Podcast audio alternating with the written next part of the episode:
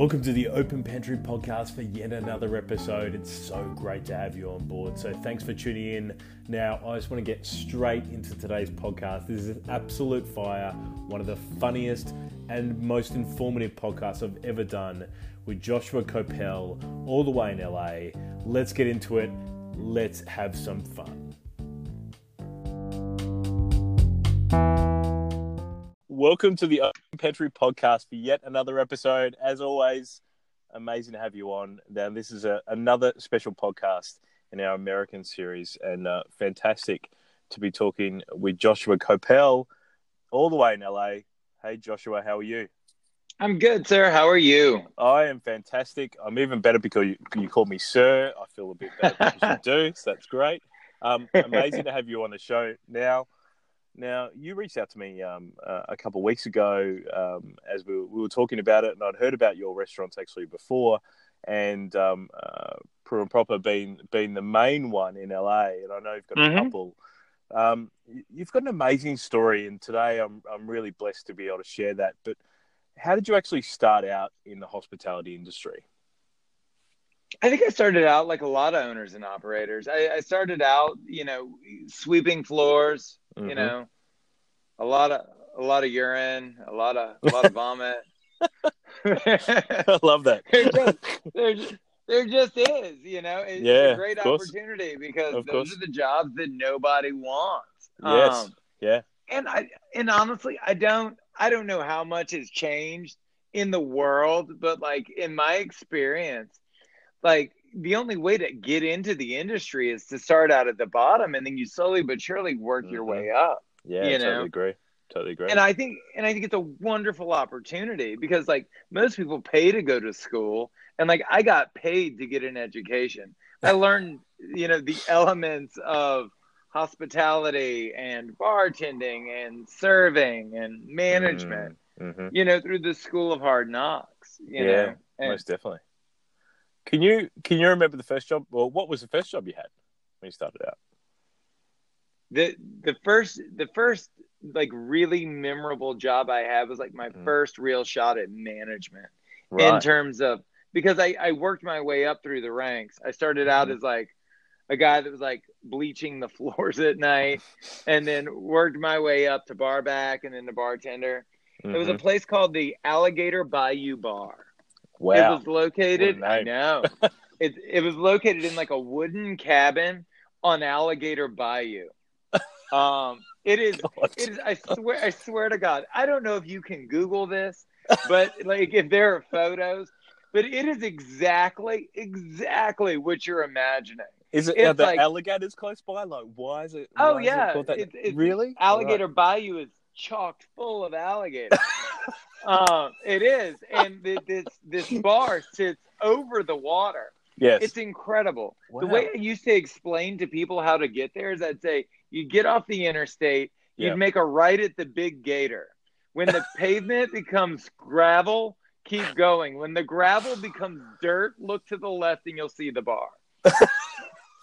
Swear to God, what kind of client? What, like. what kind of clientele would you have had there? Would that would Would it would it have been it would have been a lot of just locals, wouldn't it? Or was it? Oh yeah, but yeah. It, you know th- there was also there's also this very interesting dynamic in Louisiana. They have what's mm. called blue laws, mm-hmm. which mean uh, which mean a lot of different things. But one thing in particular is it means you can't buy booze on Sunday, right? In in in the capital city of Baton Rouge, right? Well, the first bar you hit on the way to New Orleans that allows you to drink on Sundays. Is the Alligator Bayou Bar located on Alligator Bayou Road, located on Alligator Bayou. Right. Wow. So, so it must have been a busy place on a Sunday, right? Oh my God. There were there were literally tow trucks that would line the, the dirt road because yeah. people would get hammered and immediately drive their car into the bayou. Wow. Oh my God. Is it that, was is... Isn't that, isn't that just crazy? Like when I think of how I started in the industry when I was sixteen, uh, in bakeries and that kind of thing, like most shopping centers weren't open on a Sunday. They weren't allowed to by regulation to open on a Sunday. And it's just, it's just amazing how it just changes so much over a period of time, isn't it really? Oh, for sure. I mean, mm. and, you know, and then like moving into New Orleans and, you know, a place that never closes and really doesn't have that many rules and you're able to drink on the street. Yeah. And when, yeah. I, when I moved to Los Angeles, I was like, man, let's party. And they're like, man, everything closes at one thirty. I'm like, I'm stretching at one thirty in the morning. You know? Absolutely. I'm right. You know, I didn't, I didn't, I didn't get into this industry because I, I lacked options. I got into it and I've stayed in it for twenty plus years because I absolutely adore it. I enjoy yeah. going to work every single day. I've always enjoyed going to work every single day. Yeah. Um, and it's just, you know, it's, I think it is such a blessing that we get to be, you know, part of so many special moments in other people's lives. Yeah. Birthdays and anniversaries and promotions and engagements. It's just, you know, and, and we're part of all of it, whether we're talking about, you know, bars, restaurants, nightclubs. It's mm-hmm. just, it's a very privileged position. Yeah, I totally agree. When, um, obviously you just said you started out in Louisiana, like how did, how did the trek come that you went and were started in Louisiana and then went into L A? Like what? It was what real easy, man. Mm-hmm. I turned to my family and I said, I'm going to go there for six months. I'll be right back. How long ago was that, Joshua? That was nineteen years ago. Are, they, are they still waiting? Like, is there, is there hey, someone bro, in the house for like, welcome I, back, Joshua, or like, what's going on?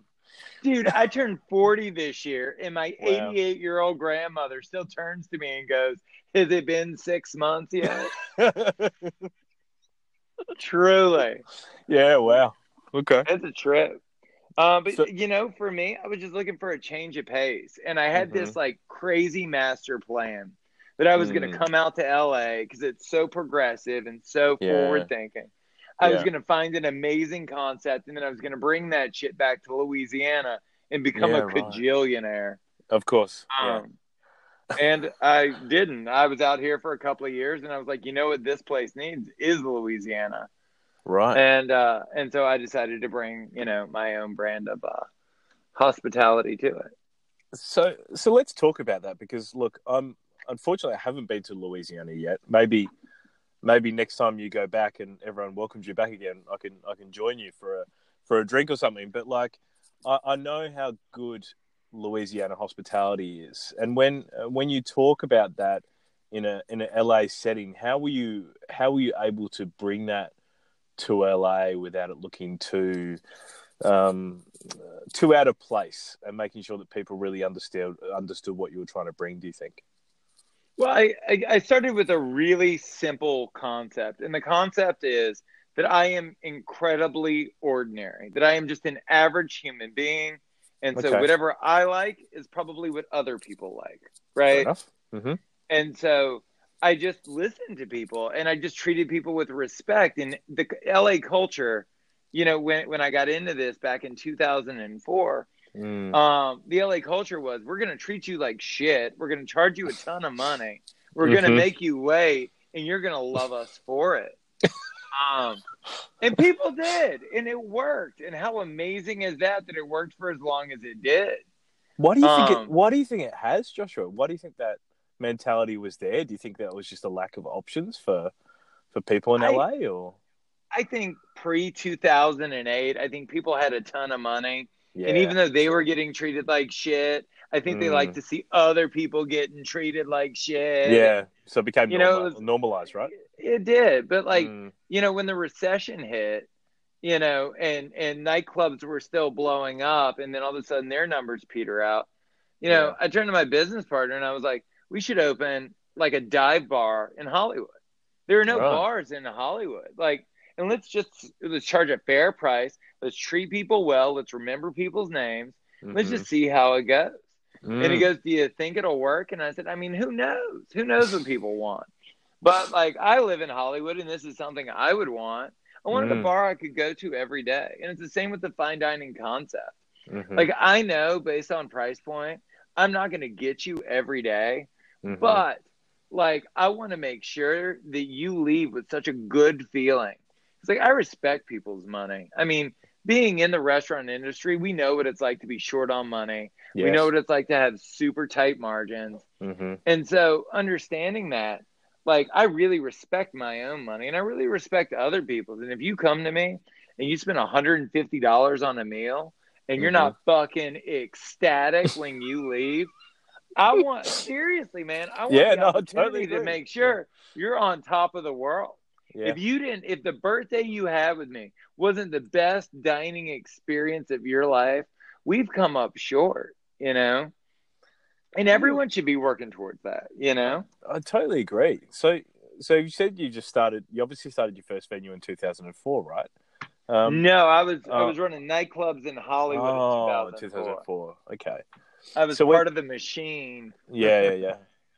Part of the machine. And lucky they didn't spit you back out to Louisiana. Right. Um, exactly. So when did you when did you do your first venue? Was it pre or post two thousand eight? It was uh we, we acquired the location in two thousand nine and we opened in two thousand ten. Right. Okay. So basically at the bottom of the market. Yeah. And tell me about how that time was sort of post recession in in L A, like what what was the hospitality industry like? How were the hospitality owners sort of feeling, do you think? Oh, I think it was terrible. I mean, people were scrambling, mm. you know. Mm-hmm. It wasn't it wasn't that like ten guys owned ten different nightclubs. It was like three guys owned like twenty nightclubs. Yeah, right. And and right? And like mm-hmm. everybody stopped going. And like mm. some of these guys had just done a million dollar, two million dollar renovation and yeah. Yeah, and it changed, you know, and we, we it was it wasn't it wasn't a local recession, right? It was a global recession. So, yes. you know, uh, tourism took a dump. Mm-hmm. You know, every, everything just just plummeted, mm-hmm. and you know, our reaction to that was to open something that should have existed when times were good as well. You mm-hmm. know, uh, but I think I think it was a real tough time. I mean, the closure rates. Just, and this is this is no exaggeration. Almost everyone that I know from the industry that owned a bar, restaurant, or nightclub pre-two thousand eight does not own today. Wow. That's sad, isn't it, really? That's really sad. Oh, my God, yeah. Listen, yeah. man, I it's you know, as an entrepreneur, I see every for lease sign, and I mm-hmm. just, I, I just emote. I just, like, I feel that pain, you mm-hmm. know? When you mm-hmm. see, like, That that shitty like cell phone repair shop in that shitty strip mall, like that's somebody's dream, you know? Yes. Somebody yes. turned to their wife and said, "You're not gonna believe this shit. I came up with an amazing idea. We're gonna fix people's cell phones in this shit neighborhood." in this in this sh- And but they're really true. successful, Joshua. They're really successful, though. That's the thing. They they are, you know. And for the ones that aren't, like I, I mm. weep with them. It's not like every idea I've ever had worked out well, you know. Yeah, yeah. That's why I got married. I come up with new ideas every day, and my wife shoots them down every day. It's like a beautiful relationship. That's but good. You know, not not everything's gonna work, and so I really, I really empathize with anyone that takes the time and the effort. To mm-hmm. open a restaurant, because the reality is, like, you're only making a ton of money in this industry at scale. So if you meet oh. someone that has one restaurant or two restaurants, they're probably doing pretty well, but chances are they're probably eating shit once every three months. Because no, it's just it, it's just hard, you know. Mm-hmm. So let's break down the three venues that you have um, currently, because I want people to understand sort of the difference in them. So do you want to just have a chat about the three that you have? Absolutely. So the first venue I opened was uh, five oh four Hollywood, the New mm-hmm. Orleans-inspired bar on Hollywood Boulevard. Mm-hmm. Uh, I then wanted to pivot into a different tier of dining. So uh, four years later, I opened Prue and Proper, which is mm-hmm. uh, offers modern Southern cuisine, six thousand mm-hmm. square feet, two-story, Michelin-rated. Mm-hmm. Um, and that came with a lot of trial and error, a ton. That's a uh, huge and, site, Joshua. Uh, oh, my God. It was it was bananas. I don't even know what I was thinking. Here's what I can tell you. Was it an existing restaurant or was it – what was it? It was. It was an existing yeah. restaurant. I still spent nine months tearing it down to the studs just to be obnoxious. um, but, like – and, look, here's great advice for everyone. If, mm-hmm. you're, if you own one place that's doing really well and you're going to open a second one, Yes. Spend every penny you got, because if it doesn't work, it's going to mm. take down the first one anyway. Mm. There's no way around it. So, yeah. you know, we spent a ton. We opened it. It was beautiful. I thought to myself, I mean, how hard could fine dining be? Well, holy yep. shit. My God. It was like the hardest thing I've ever done in my life. Had and you done then, it before? Had you done it before? No. Prue and Proper was literally the first restaurant I had ever worked in in my life. Wow. You, come, s- you had never come from restaurants before you, you did no, that side. Bars, lounges, nightclubs. So That's you decided it. to do a fine dining venue in your first... Wow.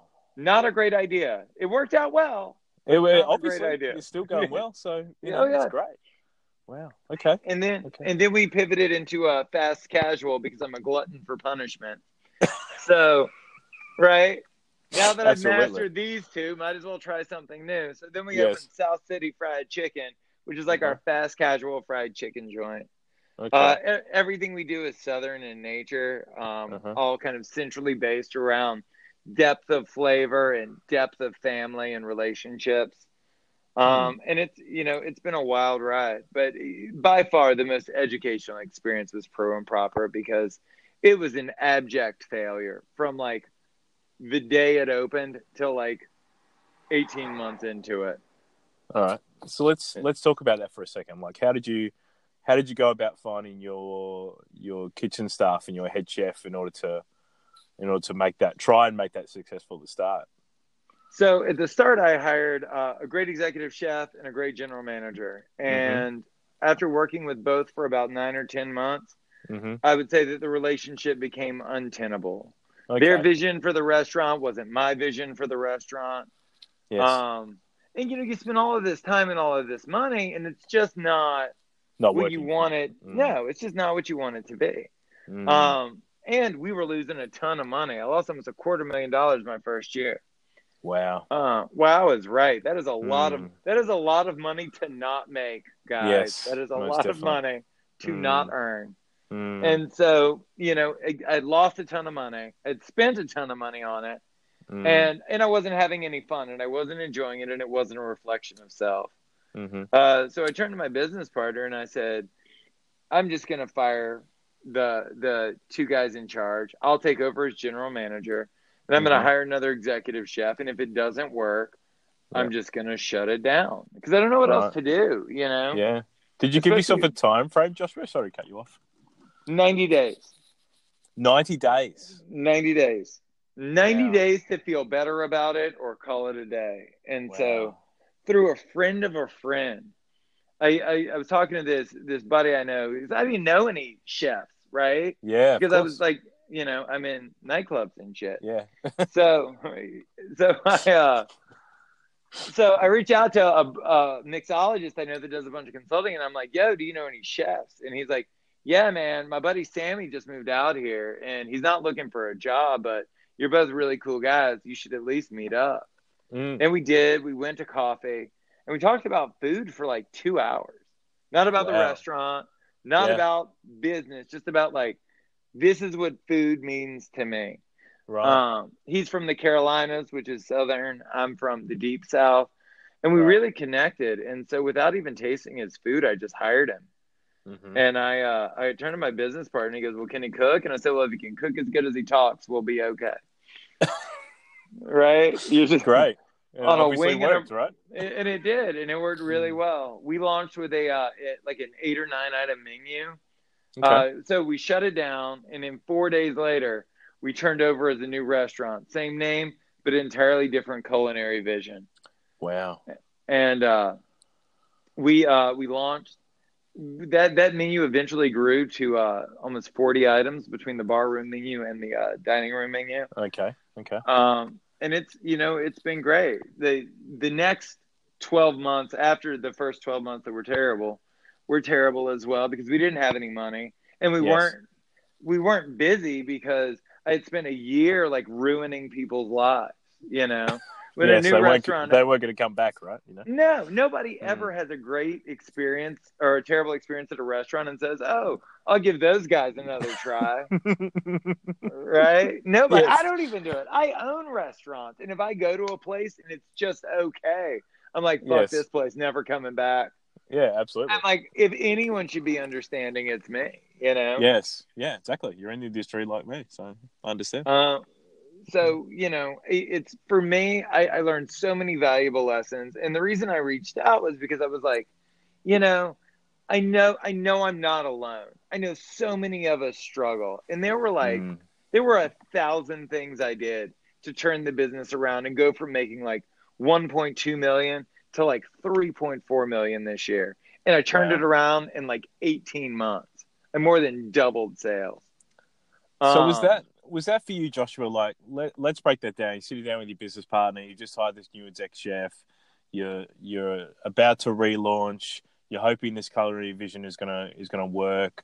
Like, how did you begin to start to remarket that business and invite guests back for a good experience? What did you What did you do with your own vision and also your teams? So, well, I mean, the the shortest answer is everything. Yeah. Absolutely everything. I went mm-hmm. into Open Table and I downloaded uh, the you know the customer database. Mm-hmm, that we had mm-hmm. for all of the customers. I reached out to everyone and I offered literally everyone a fifty dollars gift card. Wow. And I, I said, you know, I mean, I told the truth. I was like, hey, you came here before. I'm sure it wasn't great. Yes. But things are better. Yeah. So if if you'll come back, you mm-hmm. know, I'll, I'll pay for most of your meal. Mm. Um, and, you know, we hired a publicist, which I think was very important. Mm-hmm. And, mm-hmm. Uh, and, you know, she, you know, All, all a publicist can really do is get you exposure if you deserve it. It's as simple as yeah, that. True. You know? Yeah, true. Because they're not um, going to expose you if you don't, right? Because it's their, well, they're the publicist. Well, even, that's, exactly. And, mm. you know, you, you have to be ready for the masses. And we did wait mm. six months to do that. But, like, mm-hmm. by the time people started coming in, we were ready. You mm-hmm. know, we were really aggressive on social media. Uh, you know, Instagram and Facebook were huge for us. But, you know, also – like, it comes down to having, like, really good photography. Like, something yeah. super simple that nobody does and everybody should do is you can get a slideshow on Yelp for, like, twenty bucks a month. And mm-hmm. I know Yelp's the devil, but, like, mm. thousands of people, they are. They're the, they're the devil. Everyone Yes, knows. They are. Yes. And if you didn't know, you heard it from here. You first. Heard it now. Right? Yes. Um, But, like, The the photos the photos that people see on Yelp motivate them, and so it's either going to be like an eighty year old like flip phone photo taken of like a half eaten sandwich in poor light, or it's going to be your food, you know, mm. photographed by like a professional photographer, mm. you know, and you can set that up, and like mm. that's a, that's a great way to spend money. I made sure that like my Open Table descriptions and my Yelp descriptions were like super appetizing, because you're not trying to convince people to go to your restaurant. You're trying to get people to go to your restaurant versus another restaurant. Oh, so totally. I did, you know, and that's what you have to remember is you're not trying to convince people to leave the house. You're trying to convince people that have already left the house to, to come to your place. Mm. Um, you know, the other thing I did was I threw my hands up in the air and I opened up my books. Okay. And I said, if you want to make a reservation here at any, at any time, you can do it, and we'll just make do when you get here. Um, mm. And we didn't really do that for large parties, but like two tops, four tops, six tops, I'll take you whenever. And through that process, I learned how to strategically book out a restaurant, something I didn't know because, again, guys, I had never worked in a restaurant well, before. Well, that, that's what I was about to say, Joshua. Like, were, were the rest of your staff who had worked in restaurants before and done that before, like, oh, Joshua, what the hell are you doing? Like, you're going to put so much pressure on us. You're going to put so much pressure on the kitchen team. Like, that's a that's a really big statement piece to make about your customer service. There is no pressure. We are a zero-pressure restaurant. Mm-hmm. You want to know why? Mm-hmm. We are aggressively honest with people. If you walk up yeah. and you show up to your reservation on time, and I'm not going to be able to get you seated for forty-five minutes. You know what I tell you? That it's forty-five minutes. I am so sorry. Yep. It's going to be forty-five minutes. Here's what I'm going to do. I'm going to get you set up with two drinks at the bar. If you're hungry, I'll get you an appetizer. And don't worry, dessert's on me. But you're going to fucking wait. Yeah. Because that, that's the reality of the situation. Mm. It's a rare occasion because the kitchen fires on all cylinders and they're amazing. Yep. But, like, if food is dragging, we tell people. yo, food is dragging. If you're really hungry, get the burrata. It's a great dish and it requires zero prep. I can have it up here in five minutes. Do you think, you know, do you think, Joshua, when you look back at your career, like everything you're saying to me makes sense? And I'm sure everyone's listening going, nodding their head and going, yeah, no, I'd love to do that in my venue as well. But so many venues don't, right? Do you think your start out in the industry and being in bars and being in nightclubs helped you? Because that is such, when, when I think about the kind of hospitality you're talking about, it is absolutely bar culture. So do you think that has helped you in the way? Absolutely. Mm. In bar culture, usually you have enough volume that, like, you don't have to bullshit people. Yeah. And I, you know, and I don't really like to be bullshit, and neither does anyone that's listening, and neither mm. do you, mm. you know? Mm-hmm. And, like, what I found is if, if you clearly state the problem to me and you supply the solution in the same breath, mm-hmm. I'll love you. I'll feel like you're my hero, yep. you know? Mm-hmm. So, like, do I overbook my restaurant? Spoiler alert, absolutely. Every night of the week. Yes. Right? Mm-hmm. You've got to think, I just told you how much money we make a year, and we net out between ten to twelve percent, mm. depending on, you know, the year. Mm-hmm. So that margin is garbage. Yep. So the only way we're able to hit that is by pushing as many human beings through that restaurant as possible on a daily basis. Yeah. You know? And that's one of the other things I see that I focus on for a really long time that other people do, and I think it's a mistake. Everyone's trying to convince people to go out on, like, a Wednesday. Come out for Wine Wednesday. We'll give you some free shit. Yes. And, like, I don't – like, it's Wednesday, bro. Nobody's leaving the house, and the people that do are cheap. And yeah. they're motivated by cheap. Yeah. Like, the way – the like, I don't know, honestly, how to get you an extra five thousand dollars on a Wednesday. But I can get literally every human that's listening an extra five grand a week through increasing volume on Friday and Saturday. Mm-hmm. I haven't worked with a restaurant yet that isn't undercapitalized. Mm. You're all missing out on money on Fridays and Saturdays. And there's volume there. There's demand there. You're just not meeting the demand. I think the other thing which we need to remember in the industry is if you, if like so many people, you're right, push those, push those nights, which are so hard and you have to spend so much money in order to get people in for a cheaper product. But if you actually have an amazing experience on a Friday and Saturday night and build your team around delivering that on a Friday, Saturday night, people are going to shop you more often anyway, which probably means they're going to come to you on a Monday and a Tuesday and Wednesday anyway, because they love you so much and they want to see it on a quieter night as well. So I think that's what sometimes we don't, we don't remember as, as restaurant, restaurant owners. You look, man, it's a no, it's a no-brainer. Mm-hmm. It, it's the only way. If you want to be busy every Monday, Tuesday, and Wednesday, then it needs to be a pipe dream to get a reservation in your restaurant Thursday, Friday, Saturday, and Sunday. Mm-hmm. Mm-hmm. And how do you do that? You execute the absolute highest levels imaginable. Mm-hmm. You know, I, I talk with restaurateurs all the time, and I say, you know, is your food absolutely amazing? They're like, well, it's really good. Like, well, I hope. Well, shit. You yeah, know, that excited I me. Hope, all right. I, I hope there's a market for really good out there. I haven't found it yet.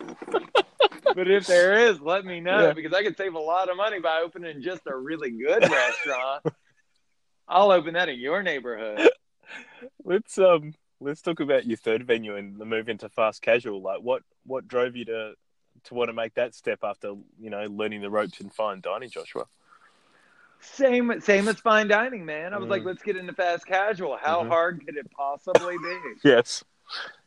Oh, my God. It's a nightmare. How did you find it so hard? What did you find? What elements did you find really hard? Well, you get used to a fine dining pace, right? Sure. Mm-hmm. So, like, people sit down for forty-five minutes to an hour and a half to enjoy the experience of your restaurant. But in fast casual, they have an hour for lunch. It took them twenty minutes to get there. Yep. It's going to take them twenty minutes to get home. Yep. So you need to get them the food in five minutes yep. or, you know, they're running late for everything and they hate you. And so I found myself to be very hated. Yeah. Right. Is that cause you, just um, because we're, you were just developing what, how to actually deliver on that? You mean, or? Well, yeah. I mean, you know, we, we had made the commitment. Like, we don't we don't have any heat lamps. Yeah, right. We don't use freezers or anything like that. Like, we want, like, you order the food and we'll cook it fresh. Yeah. Like to cook chicken, it's going to take between six to twelve minutes. Yes. Um, depending on how many birds are down and so on and so forth. Mm. Um, and people just don't like that. Like people do not want to wait fifteen minutes to eat lunch, mm. um, which I didn't know because I, like everyone that's listening, I typically eat lunch in my car while I'm barely breathing in the middle of a thousand things while I'm driving, while texting. Yes. Right. Yes. I understand. So, yes. so, so I, I'm not one of the wealthy people that has the luxury of like going out for lunch. Yes. Um, so I didn't know what people did for lunch. And then once I found out, I was like, well, shit, we need a new plan. Mm-hmm. And so we did figure it out. Um, and it, and it's worked out really well. You know, the difficult thing about fast casual is it re- you know, to make real money at it, it only really works at scale. Yes. One doesn't make sense. Five makes sense. Ten yes. makes sense. Yes. Um, and so, you know, now I, I find myself in a place. I, I have a fourteen-month-old daughter. Congratulations. And I'm trying. Thank you, sir. I only did half the work. Actually, I did less than that. I would, I would get... I would give my wife most of the credit. Yeah, I think she did most of it, so that's okay. She really did. She really did. She did a lot of work. A lot of work. I watched it. It was horrific. It was, right? My God. I thought the restaurant industry was hard. Bear a child. And the people that, and the brave women out there that do both, God bless them. Yes, absolutely. Gosh. Oh, truly. Mm. Those are heroes. Mm-hmm. Um, but, you know, now I'm trying to figure out, you know, highest and best use. What should I be doing with my time? Mm, you know, mm-hmm. how do I most want to contribute to my community, to my industry, to my business partners, to, you know, the, the concepts that we've created. And so, you know, my life is at like a very interesting place right now. Almost like a, almost like a, um, like a Y junction. Obviously you've had a couple of decades in the industry and you just need to figure out what you want to do next, I suppose. Well, exactly. You know, what's the next adventure? And I think that is actually going to be solving, working not, not for the patrons, but for the industry mm. and trying to solve really big problems that seem to like bother most of us.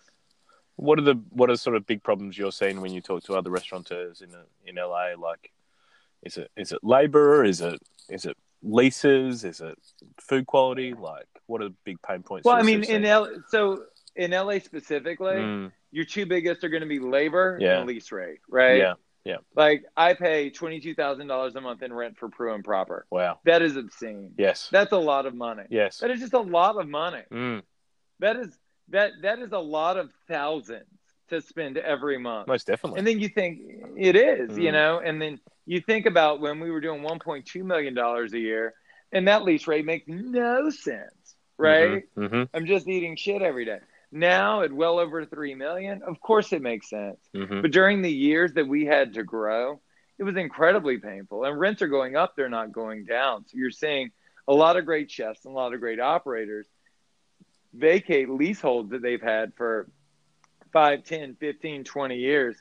Because they don't want to pay that much in rent. Yeah, you know? Yeah, totally. Because, you know, we feel, and I, I'm sure you guys do too, like we feel very invested in the real estate, mm-hmm, you know? Mm-hmm. I think I fixed your pipe. I, tri- you know, I trenched down to your foundation and relayed pipe for, you know, a downstairs bathroom. Like we spend all of this money on other people's real estate, yeah, you know? That's a great point. And so like in exchange, like I don't want to be hammered on rent. Yeah. I don't want to have to have this conversation every five years. Mm. Um, our landlords across the board are great.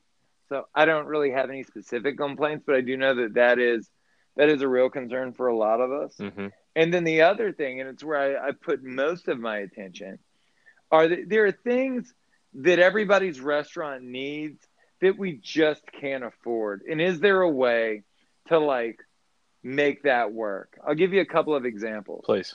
Um, the, the first is like, especially in fine dining, when you open at like four o'clock in the afternoon, mm-hmm. you need someone answering your phone. Mm-hmm. When we, uh, one of the things that I did, which had a huge impact in our business, was I forwarded all the calls from the restaurant to my cell phone and okay. I answered every call. Mm-hmm. Would I, and before that, so for three years before that, no one answered the phone before three o'clock. Right. And so, because I mean, like, if it matters, they'll leave a message. Sure. Well, guess what? That's not true. Yeah. You not know? Anymore. No. If if if you if you don't answer, they're just going to call another restaurant. Mm-hmm. We saw, and this is this is gospel. Everybody should do this.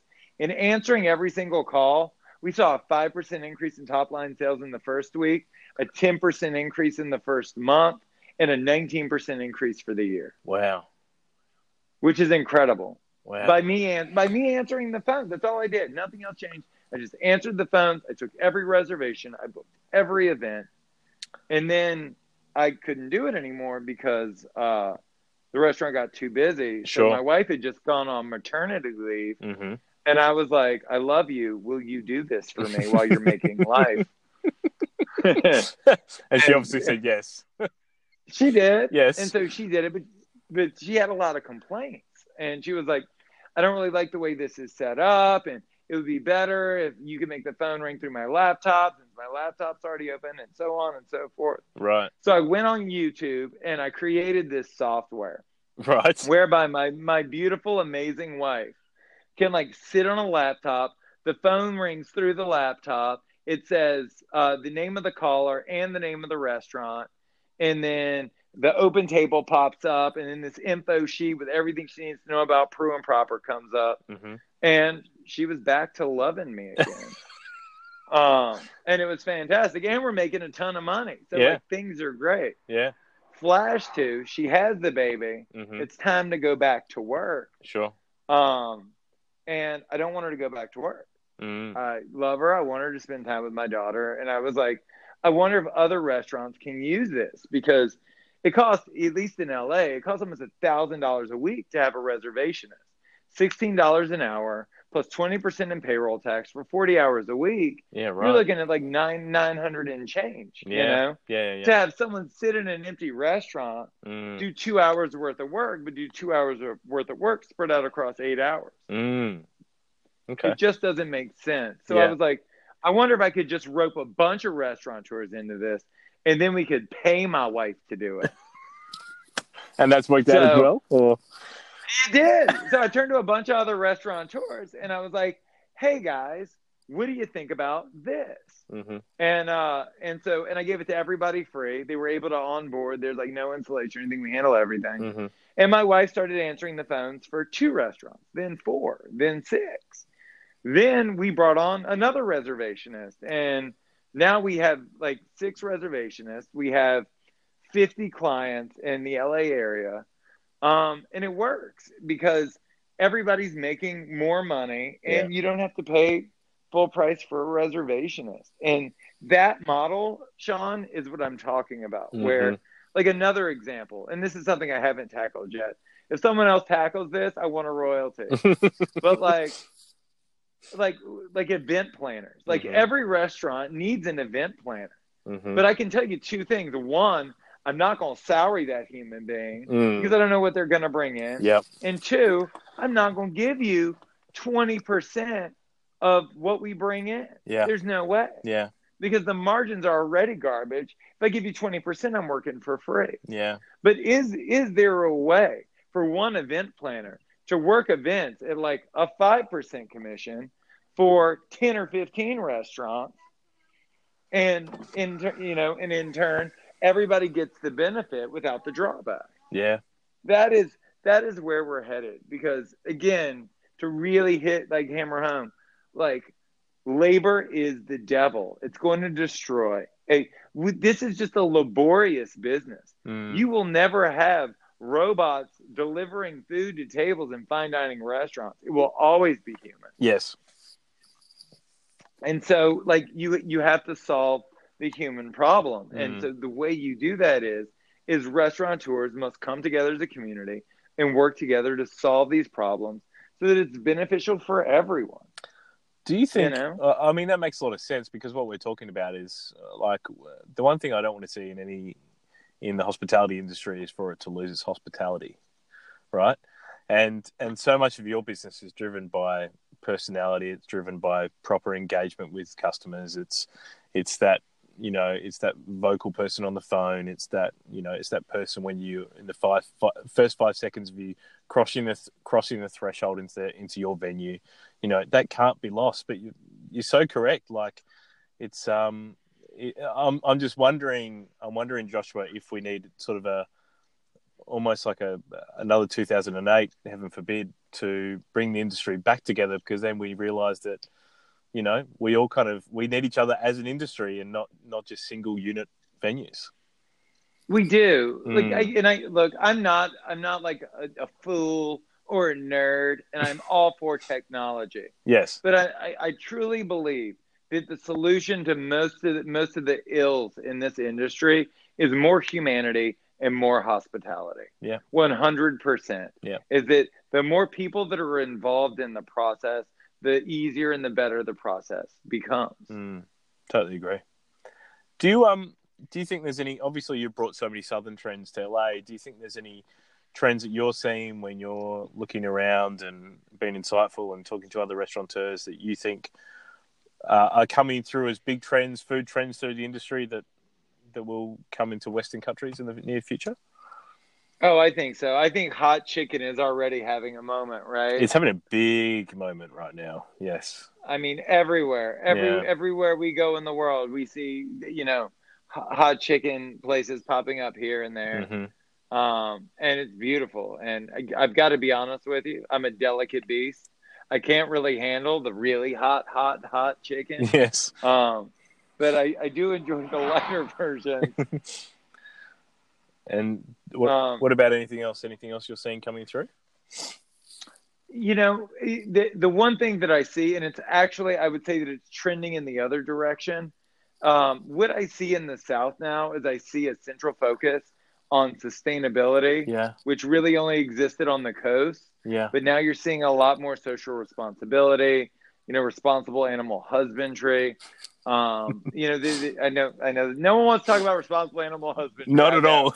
I, I know it's not sexy, but, um, but it's true. Like, mm. you know, like how you get your food matters. Oh, big and time. Like big time. W- one of the reasons that the food is so good at Prue is because, like, we're a part of the Good Food one hundred. Mm-hmm. This is some of the cleanest, most sustainable food you're ever going to eat.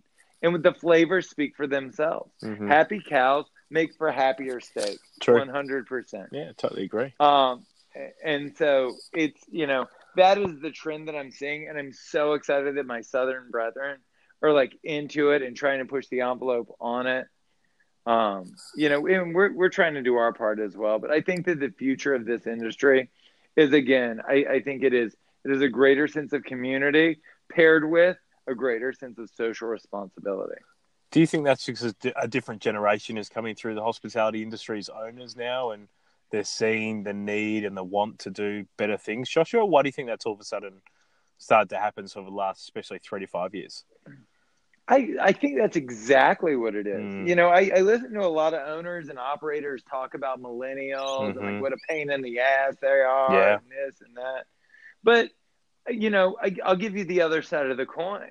Like the like these people are are in like they're in tune with their emotions and their needs. And, you know, I grew up in a generation where it was just about working hard. Yep. You know, totally. And great. It wasn't about like liking what you did, like. Mm-hmm. It was very punitive. You know what it was like coming up in this oh, industry. You, you, you, like, you were just hoping that the end would be the end would be really good, so you just hold on and hold on. Yeah, yeah exactly. Mm-hmm. But you know, with, with the verbal abuse and yeah. and you know the the demeaning nature of the industry until you work your way up to a certain level and mm-hmm.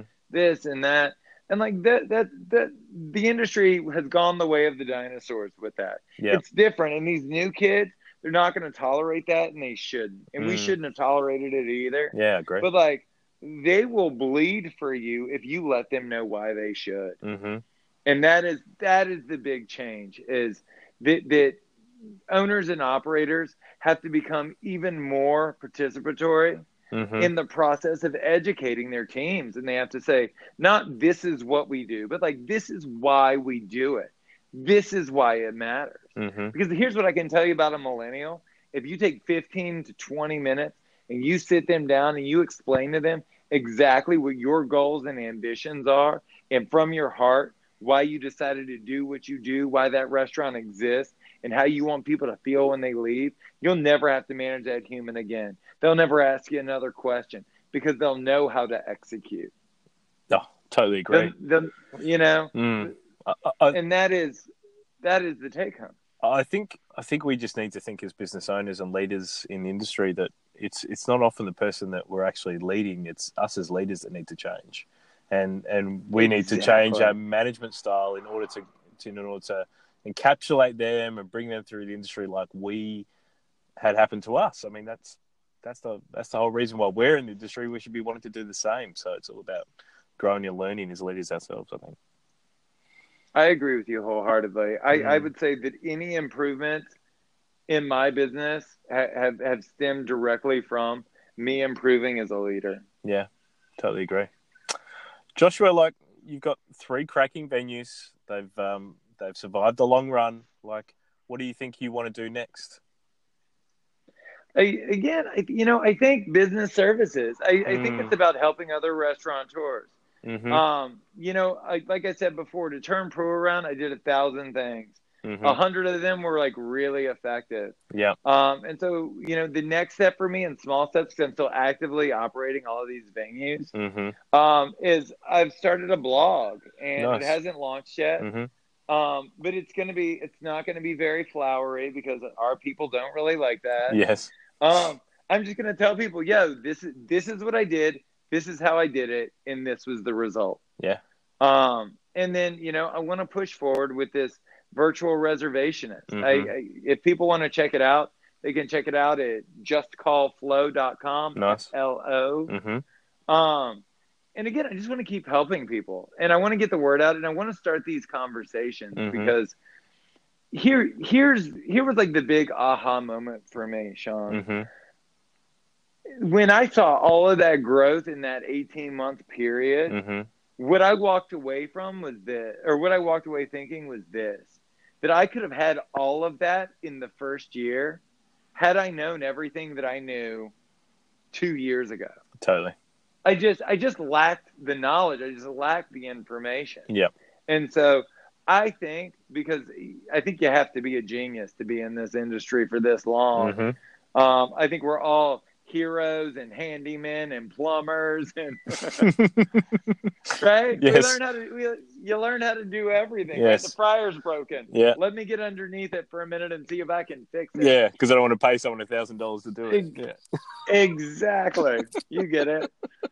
Um, we all do. Mm. And so it's just, but you don't know how to fix a fryer until the fifth time you've done it. Yeah. Most and definitely. So I just want to, I just want to impart all of that to people, and we'll see where the road takes me. But I've been very fortunate in my career. Mm-hmm. Um, and so what I want to spend the next twenty-four months doing is paying it forward and seeing where that leads. Because mm-hmm. I'm sure it'll be a good place. Uh, I'm, I no doubt it'll be a good place, my friend. So I will link up um, everything to do with your businesses um, uh, in the bio of this. So make sure you check it out.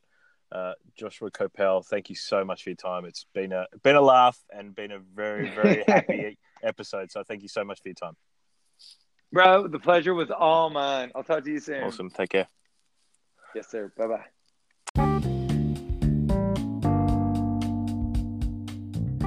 Thank you so much for tuning into that episode of the Open Pantry podcast. I hope you really enjoyed it. As I said at the start of the show, Joshua was just on fire during that episode. So I hope you really got something out of it and enjoyed it.